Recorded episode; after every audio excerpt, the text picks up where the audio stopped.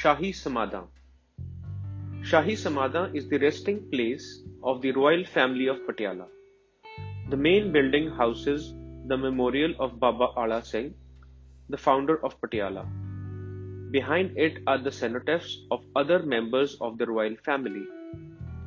A plaque in the marble reads Samadhi of His Highness and the deceased Maharaja Ala Singh Sahib Bahadur, who died in Samvat 1822.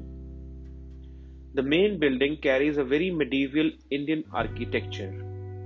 It has a main room, in the center of which lies the memorial to Baba Ala Singh.